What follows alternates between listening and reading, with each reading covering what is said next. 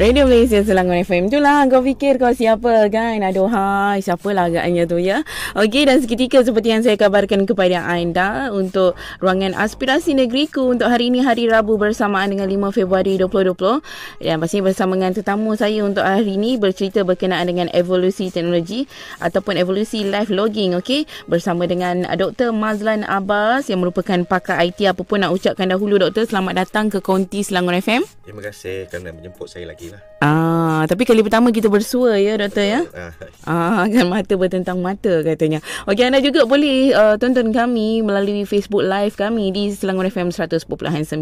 Jadi untuk hari ini bersama dengan doktor kita akan kongsi berkenaan dengan live logging doktor. Uh, bagaimana sebenarnya manusia ini sebenarnya doktor menggunakan teknologi digital untuk memperbaiki diri uh, sendiri terutama dalam kehidupan seharian terutamanya dalam keadaan sekarang ni yang uh, kita tahulah sibuk lepas tu dengan media sosial hasilnya lagi. Jadi kesihatan yang kurang terurus dan pelbagai aktiviti yang kadang-kala rumit untuk diingati. Jadi uh, mungkin ada contoh-contoh masalah yang kita hadapi di zaman yang serba moden ini yang boleh dikaitkan dengan teknologi digital ini doktor.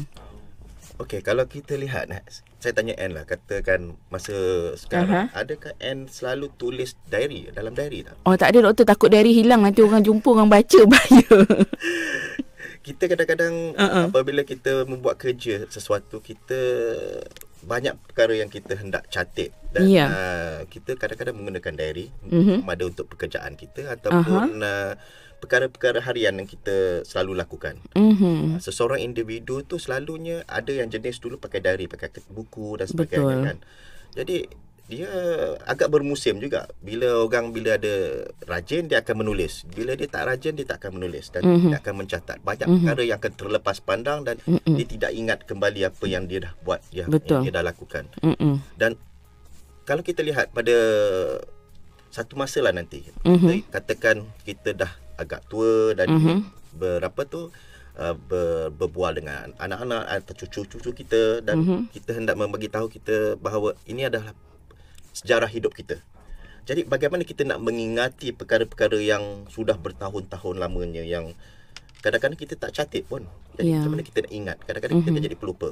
Mm-hmm. inilah inilah masanya kita boleh menggunakan satu teknologi digital mm-hmm. yang kita panggil uh, yang boleh mencatat kehidupan kita seharian kita. Apa yang kita lakukan? Apa yang kita lakukan tanpa usaha yang begitu banyak lah. Mm-hmm. Dia akan automatically akan mencatat kehidupan kita sebagai contohnya lah. Uh-huh. Memory di mana tempat kita berada. Uh-huh. Bila kita melancong, kita uh-huh. tak adalah nak catat. Tapi bila kita ke sana, uh-huh. apa yang boleh dicatat secara uh-huh. automatik? Uh-huh. Kemungkinan telefon kita yang boleh mencatatnya. Uh-huh. Dan apa lokasi di mana waktu sekian, kita makan apa, uh, itu salah satu. Kalau kita uh, kehidupan seharian. Tapi kalau kita uh, menjaga kesihatan. Berapa kerap kita mencatat kita punya uh, kesihatan uh, jantung kita, kita punya uh, blood pressure kita, Mm-mm. kita punya berat badan, uh, berapa patus lemak, berapa berapa kerap kita tidur, berapa lama, berapa jam yang kita tidur dan sebagainya. Ini kesihatan yang amat penting. Tetapi mm-hmm. kita perlu disiplinkan diri untuk mencatat kesemua maklumat ini. Jadi ini ini yang menyebabkan bila tanpa uh, apa tu uh, alat yang tertentu mm-hmm. kita agak susah nak mencatatnya seharian mm-hmm. jadi bermusim mm-hmm. kita memerlukan satu teknologi yang boleh uh, mencatat menjadi pembantu kita mm-hmm. setiap hari. Mm-hmm. Uh, dia macam sekretari kita lah. Ah, iyalah. Uh, pada masa dulu. Yang lebih murah orang kata hanya perlu di-download doktor eh. saya guna menggunakan aplikasi. Yeah. Dulu mungkin saya menggunakan masa saya kerja saya ada seorang setiausaha. Mm-hmm. Dua setiausaha pada mm-hmm. ketika. Mm-hmm. Dan sekarang tak perlu setiausaha pun. Mm-hmm. Dulu ada kerani, sekarang tak ada kerani pun. Oh, semuanya lebih mudah. Ah, uh, lebih mudah. Jadi aplikasi digital yang kita uh, boleh gunakan untuk membantu kita setiap hari. Mm-hmm. Sebagai contoh lah, uh, kalau kita gunakan telefon, berapa kerap yang kita gunakan telefon kita? Apakah mm-hmm. kita guna telefon ini untuk digunakan secara uh, produktif, mm-hmm. secara efisien atau tidak? Mhm. Apakah mm-hmm. aplikasi yang selalu kita gunakan? Yeah. Kadang-kadang kita tengok Facebook, jadi satu hari tu 90% Facebook mungkin tak bagus lah kan? Mm-hmm, betul. Uh, dan kita nak tahu berapa berapa jauh kita berjalan supaya tahu kita uh, kalau kita berjalan tu Mhm. uh, dikatakan 5000 langkah adalah yang terbaik adalah yang baik minimum terbaik Mhm. kita tidak boleh duduk haja di di kursi di meja Mhm. kita untuk Betul. satu ha- seharian jadi kalau kita tengok dan kita peka bahawa uh, keperluan untuk bergerak setiap hari itu penting Ya. maka kita akan apa tu uh, lebih peka untuk menjaga kesihatan kita lah. Mm-mm. Uh, ini adalah uh, perkara-perkara yang sekarang sedang berlaku yang menyebabkan kita uh, banyak benda yang sibuk kita tak tak dapat mencatat tu kesemuanya. Mhm. Jadi kita memerlukan teknologi yang akan saya ceritakan nanti. Ya. A- Ada tiga perkara yang kita akan bincangkan. Aha. Uh, satu ialah uh, teknologi yang dipanggil live streaming. Okey. Yang kedua nanti kita akan tengok apa dimaknakan quantified self. Maknanya Mhm. mm-hmm. dia akan lihat diri sendiri. Dan ketiga tu live logging lah. Aha, maknanya ada tiga teknologi yang akan uh, doktor kongsikan ya doktor ya. Ya. Okey, tapi kalau cakap berkenaan dengan uh, orang kata teknologi yang ada ni doktor memang tak boleh dinafikan. Sekarang ini uh, kita memang tak boleh nak berpisah dengan telefon pintar sebab kat situ semuanya pelbagai uh, orang kata uh, urusan kerjanya juga di situ dan sebagainya kan. Jadi doktor pun ada cakap tadi uh, berkenaan dengan berapa langkah kita setiap hari. Memang dah ada doktor sebenarnya dalam telefon-telefon terkini. Kadang-kadang dia dah kira dah step kita. Betul. Ah, bila balik dah sampai rumah dah tengah malam tu baru perasan Allah hai tak sampai seribu tak sampai seribu langkah tak cukup Kita tak bergerak. Ah tak bergerak Tapi bila hari minggu doktor lebih RM10,000 Betul. Pusing mall Okey ah, Jadi itu salah satunya lah Mungkin anda masih lagi mengamalkan Orang kata Cara lama Mungkin lebih seronok Untuk tulis di tang, uh, Tulis dalam uh, Diary dan Diary. sebagainya Tapi untuk lebih mudah Orang kata Tak adalah masalah tertinggal diary dan sebagainya Ada teknologi yang dicipta khas Untuk anda mencatat segalanya Berkenaan dengan diri anda Tak kisahlah eh Mungkin uh, Apa yang akan ingin anda lakukan uh, Ada temu janji dan sebagainya Semua tu ada dah ha, Dah siap dah Tinggal download je sebenarnya ya Ya. Okay. Radio Malaysia Selangor FM masih lagi bersama dengan tetamu saya untuk hari ini berkongsi berkenaan dengan evolusi teknologi untuk hari ini Hari Rabu Aspirasi Negeriku Dr. Mazlan Abbas di sini untuk berkongsi banyak uh, bersama dengan anda. Okey, semoga uh, teknologi yang bakal dikongsikan oleh doktor ni dapatlah kita praktikkan bersama supaya dapat memudahkan lagi urusan kita pada masa-masa mendatang ya. Okey, tadi doktor ada kata berkenaan dengan tiga eh doktor eh. Tiga uh, live streaming, uh, live vlogging dan sebagainya. Jadi doktor uh, boleh kongsikan doktor uh, berkenaan dengan ketiga-tiga uh, teknologi ni. Kalau kalau kita lihat yang mm-hmm. pertama uh, kita yang buat sekarang banyak ialah berkongsi apa yang kita aktiviti yang kita lakukan. Sekarang uh-huh. dipanggil live streaming lah. Mhm. Uh, live streaming ni yang kita ada sekarang macam F- Facebook Live. Facebook Live Kita ni. tengah maknanya tengah Ah, menggunakan teknologi Ini sekarang. Teknologi yang menunjukkan tapi ramai yang menggunakan teknologi ni Ya. bukan setakat uh, untuk uh, macam macam kita tapi dia menunjukkan kehidupan seharian dia. Mhm. Di mana aktiviti yang dia buat dan sebagainya dia akan tunjuk dan dipaparkan dalam FB Live, Instagram, Mhm. uh, Twitter dan macam-macam lagi. Mhm. Uh, ini yang dipanggil live streaming lah maknanya dia menunjukkan kehidupan dia kepada kesemua keseluruhan dunia, seluruh dunia uh, kehidupan dia masing-masing. Mhm. Pada satu ketika dia bukan kamera kecil macam ini kan. Mhm. Dulu besar kamera dia. Besar, kan untuk kamera. dapat gambar dengan Ah. orang kata megapiksel yang cantik lah waktu itu doktor ya. teknologi masa masa dahulu tak adalah kamera macam phone ni. Mm-mm, Dia betul. bawa kamera yang besar, dia pikul satu pack ni dah dia bergerak. Mm-mm. Di merata tempat dan menunjukkan kehidupan dia. Jadi Mhm. mm-hmm. ini agak berat. Sekarang trend dia agak mudah Mudah. dalam bentuk uh, phone yang kecil lah. Yang kedua ni quantified self. Quantified self ni selalunya kita gunakan macam Mhm. uh, kita guna smartwatch, kita Okey. gunakan blood pressure yang pakai wireless, Okey. kita gunakan uh, weighing machine tempat timbangan yang wireless juga. Mhm. Saya kat rumah semua ada benda tu. Mhm. Uh, dan saya uh, mengambil kira berat badan uh, apa tu tekanan darah Aha. senantiasa.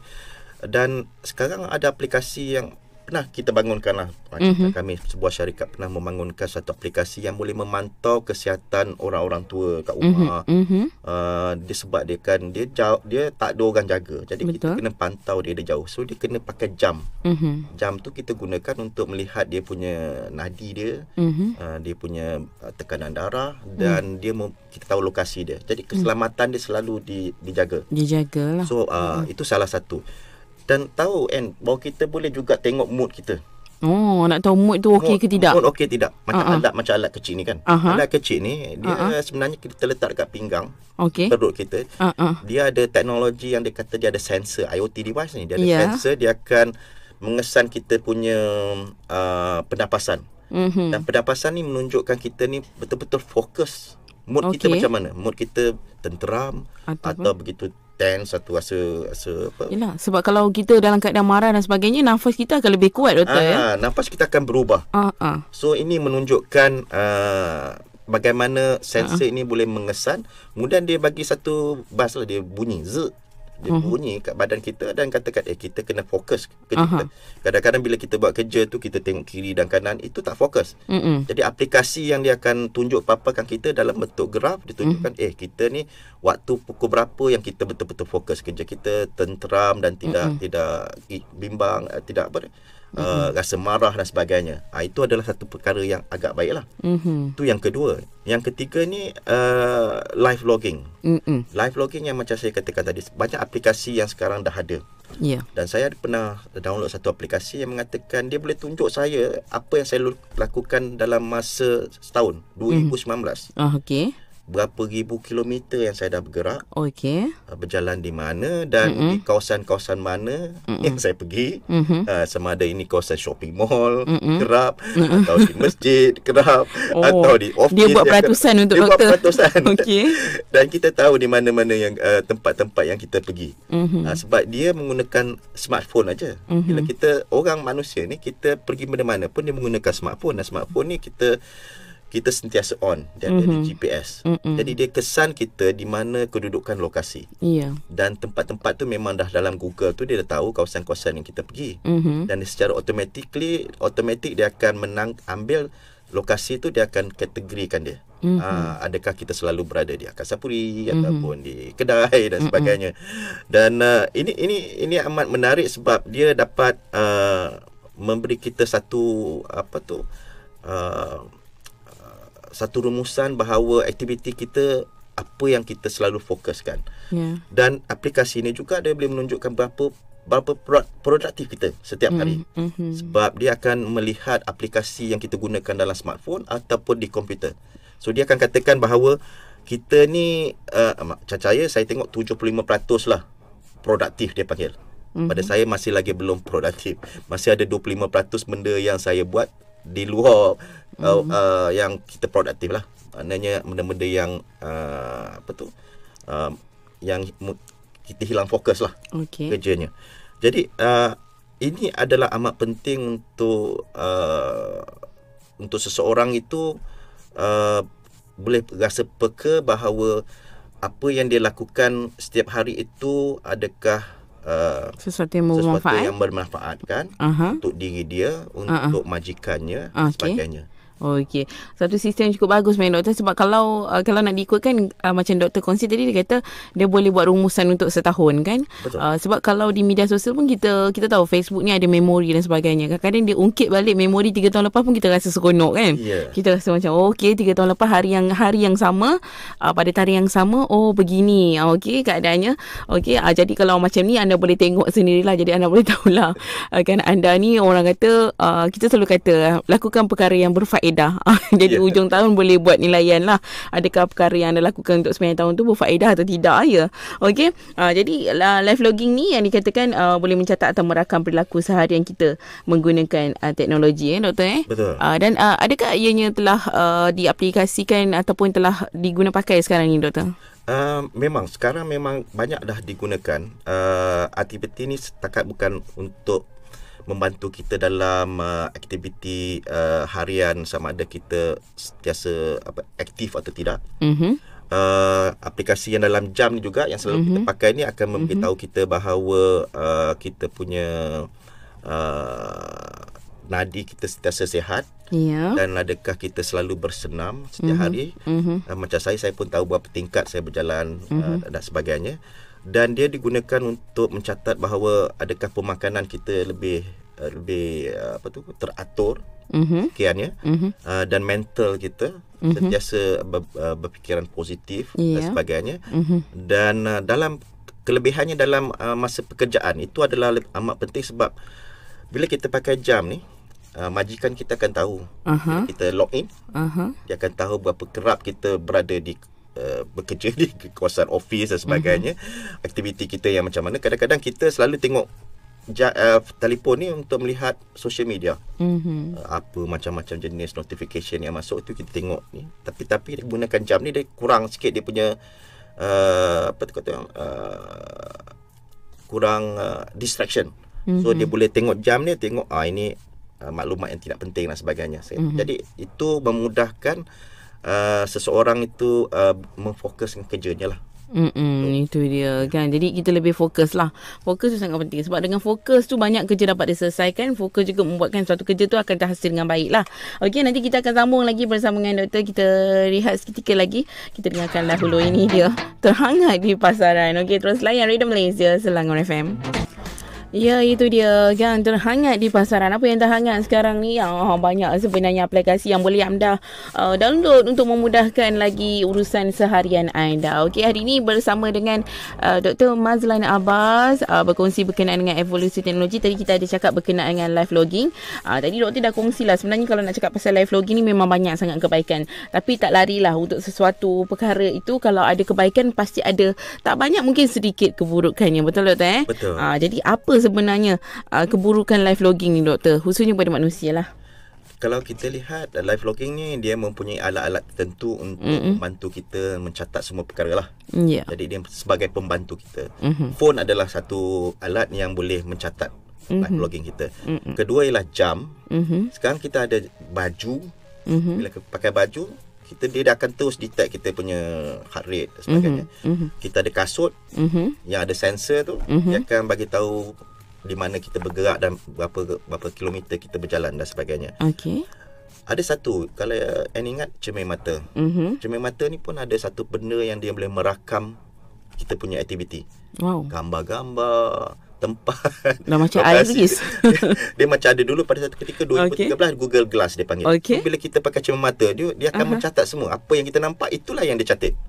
wow. Ha, jadi Mm-mm. tapi itulah bahayanya. Mm-mm. Bila maklumat yang kita tangkap itu bukan digunakan untuk diri sendiri dan digunakan untuk benda yang lain. Mhm. Apa kata bila kita pakai dulu ada kamera yang kita letak kat sini dia akan ambil 15 saat, 15 saat, 30 saat automatically. Okey. Jadi kalau kita pergi bank mungkin bank akan mengatakan kita ni cuba mengambil tempat-tempat sesuatu untuk Mm-mm. perombakan dan sebagainya. Itu mm. mungkin akan berlaku. Mhm. Uh, mungkin pergi kita pergi konsert sukan orang ambil kamera ni untuk digunakan untuk pancarkan tempat lain yang tanpa apa, apa tu kelulusan lah Uh-uh. kita masuk bilik persalinan ke kita masuk bilik air ke benda-benda Mm-mm. ni mungkin akan menyebabkan data tu akan dibocorkan akan ma- privacy orang Iya. ini aku keburukan lah hospital ke mungkin kita Mm-mm. tunjuk orang yang sakit dan sebagainya Uh, dan ini ini adalah yang yang yang buruk lah. Mm-mm. Maknanya data tu perlu dijaga. Jadi uh, Google Glass ni agak sus uh, dia tidak begitu menarik perhatian dia dia dah kurang digunakan untuk Mm-mm. persendian tapi dia akan digunakan untuk enterprise lah mana pekerja maknanya kita bekerja di kilang kita boleh menggunakan glass ni untuk melihat augmented reality Mhm. itu salah satu teknologi yang uh, digunakan untuk uh, cermin mata Mhm. uh, jadi maklumat tu perlu dijagalah Mm-mm. Kat mana nak beli mata tu doktor? Menarik sekali kan boleh rakam semuanya Aduh teknologi semakin canggih ya doktor eh. Tapi sebenarnya dengan kecanggihan teknologi ini uh, Dalam kita mencari kebaikan dia uh, Jangan lupa jugalah eh, Banyak juga mungkin kesan-kesan yang mendatang Jadi kena sentiasa berjaga-jaga Okey pada pendapat doktor doktor kan Apa sebenarnya hal dituju Ataupun masa depan bagi live logging doktor? okey kalau kita lihat dia dia kebaikan pada saya dialah dia adalah pembantu Mhm. alat ini sebab kita manusia bukanlah satu macam robot yang boleh ingat benda semua Aha. Mungkin kalau ingat pun dia akan lupa. Mhm. Satu ketika kita akan lupa Oh, bila kita makin tua. Jadi macam mana kita nak membantu kita apakah yang kita kita telah, telah buat lakukan uh, sepanjang hayat kita. Mhm. Uh, jadi dia akan merakamkan sebagai digital memory. Mhm. Uh, memory itu bukan dekat setiap pun dia merakamkan ke semua kehidupan kita dalam pun jadi nanti satu hari dah kita dah jadi at, jadi atuk dah tua nak nak cerita dengan cucu inilah timeline kita kita kehidupan kita adalah sejarah hidup kita Mhm. dan sekarang kita menggunakan ada teknologi tu dia, dia boleh mengawal barang sebab sensor yang diletakkan di minda kita di di otak di kepala kita di otak dia akan uh, uh, menggunakan uh, isyarat-isyarat tertentu untuk mengawal barang secara daripada jarak jauh uh, ini adalah selalu salah satu uh, apa tu uh, teknologi yang akan datang yang akan kita lihat dan kita akan lihat juga bahawa uh, jika teknologi ni bila dia dia letak kat di, di urat saraf otak ni dia boleh uh, triggerkan memory kita dan mm-hmm. uh, dan boleh uh, pada orang tu lah dia satu ketika dia malas sangat nak membaca mm-hmm. hmm. uh, kajian telah dibuat mengatakan adakah kita boleh download information terus ke otak Uish Dahsyat tu. Terus tahu tanpa membaca. Tanpa membaca. Uh-huh. Uh, ini telah mula di uh, penyelidikan telah di, di dibuat. Uh-huh. belum lagi lah uh, uh, apa tu 100% lagi. Uh-huh. Tapi uh, sebabkan manusia ni dia uh, agak banyak benda perkara sangat yang kita hendak uh-huh. menerima maklumat dan uh-huh. kita nak tapiskan dan benda yang paling senang untuk mengingati perkara uh, tersebut dengan cara uh, Uh, pengawalan peng, apa pengawalan min, minda kita lah. Mm-hmm. Uh, inilah yang akan kita lihat di masa akan datang. Ya kan kalau ikutkan doktor eh kecanggihan teknologi sekarang ni tak mustahil suatu masa nanti kita akan ada satu alat untuk membaca minda orang lain. Tiba-tiba tengok boleh scan apa yang difikirkan eh dahsyat sekali ya. And, and nak tengok dulu satu uh-huh. ada ada orang tu dia kata nak tengok mood kita kan. Uh-huh. Dia ada satu alat yang dia macam ada telinga telinga kucing kat atas mm-hmm. ni dia pakai. Mm-hmm bila telinga kucing tu turun dia rasa sedih mm-hmm. telinga kucing tu naik dia rasa gembira Sebenarnya bagus doktor kalau ada uh, alat-alat sebegitu. Mungkin kalau kita amalkan di di tempat kerja dan sebagainya. Jadi mana yang mood tak stabil tu kita jangan kacau. Ha, kita nampak warna dia bertukar ataupun telinga dia naik dan sebagainya. Ha, jadi kalau kita nak bergurau agak kadang-kadang kat pejabat kan kita gurau kasar doktor. Betul, kita pun tak tahu mood dia masa tu. Ha, ha. Nampak macam okey eh. Rupanya dia geram. dia tunggu je kau ni. Dia kata kan. Pakal dia. Ha, yelah sebab Yelah manusia ini kita dapat menyembunyikan emosi kita melalui uh, orang kata cara kita mungkin gelak kita. Tapi dalam hati kita tak semua orang tahu kan? Ada orang dapat menipu lah. Kecuali orang kata pandangan mata tak boleh tipu doktor. Ah, tapi kalau kita datang ke orang tiba-tiba tengok mata dia lain macam pula. Ah, itulah Okey doktor banyak sebenarnya yang dikongsikan kan? Apa pun terima kasih doktor. Kan mungkin ada kata-kata terakhir doktor kepada pendengar berkenaan dengan orang kata evolusi live logging ni doktor. So live logging ni dia menggunakan teknologi yang saya panggil internet of things lah. Ya. Dan Internet of Things ni kita akan lihat bahawa sensor akan berada di merata-rata tempat mm-hmm. sama ada sensor tu berada di di di di kawasan kita ataupun di badan kita sendiri. Mm-hmm. So, bila sensor tu berada di badan kita ini yang kita akan dia akan dia akan uh, mengawasi kita mm-hmm. dan semoga uh, sensor-sensor ini akan dapat membantu dalam kehidupan kita supaya lebih produktif lah. Mm-mm, okay. Eh, terima kasih sekali lagi doktor di atas perkongsian ni. InsyaAllah ada kesempatan kita akan bersua lagi. Okay, dengan perkongsian lebih menarik lagi untuk anda. Okay. Uh, jadi sentiasalah eh, kita ni semakin uh, orang kata tahun bertambah tahun semakin maju ke depan insyaallah Malaysia uh, akan mencapai negara maju kan? Uh, jadi seiring dengan itu teknologi pastinya berkembang juga kan? Uh, jadi te- gunakanlah teknologi ini sebaik mungkin doktor kan? Betul, betul. okey. Uh, kita dengarkan dahulu ini dia. Lagu ini juga lagu kesukaan doktor doktor. Okay. lagu ni selalunya buatkan teringat orang-orang yang pernah butang kan doktor eh Itulah dia. Sabar je lah eh. Sabar. Je lah. Okay dengarkan ini dia Daripada Floyd 88 Hutang Radio Malaysia Selangor FM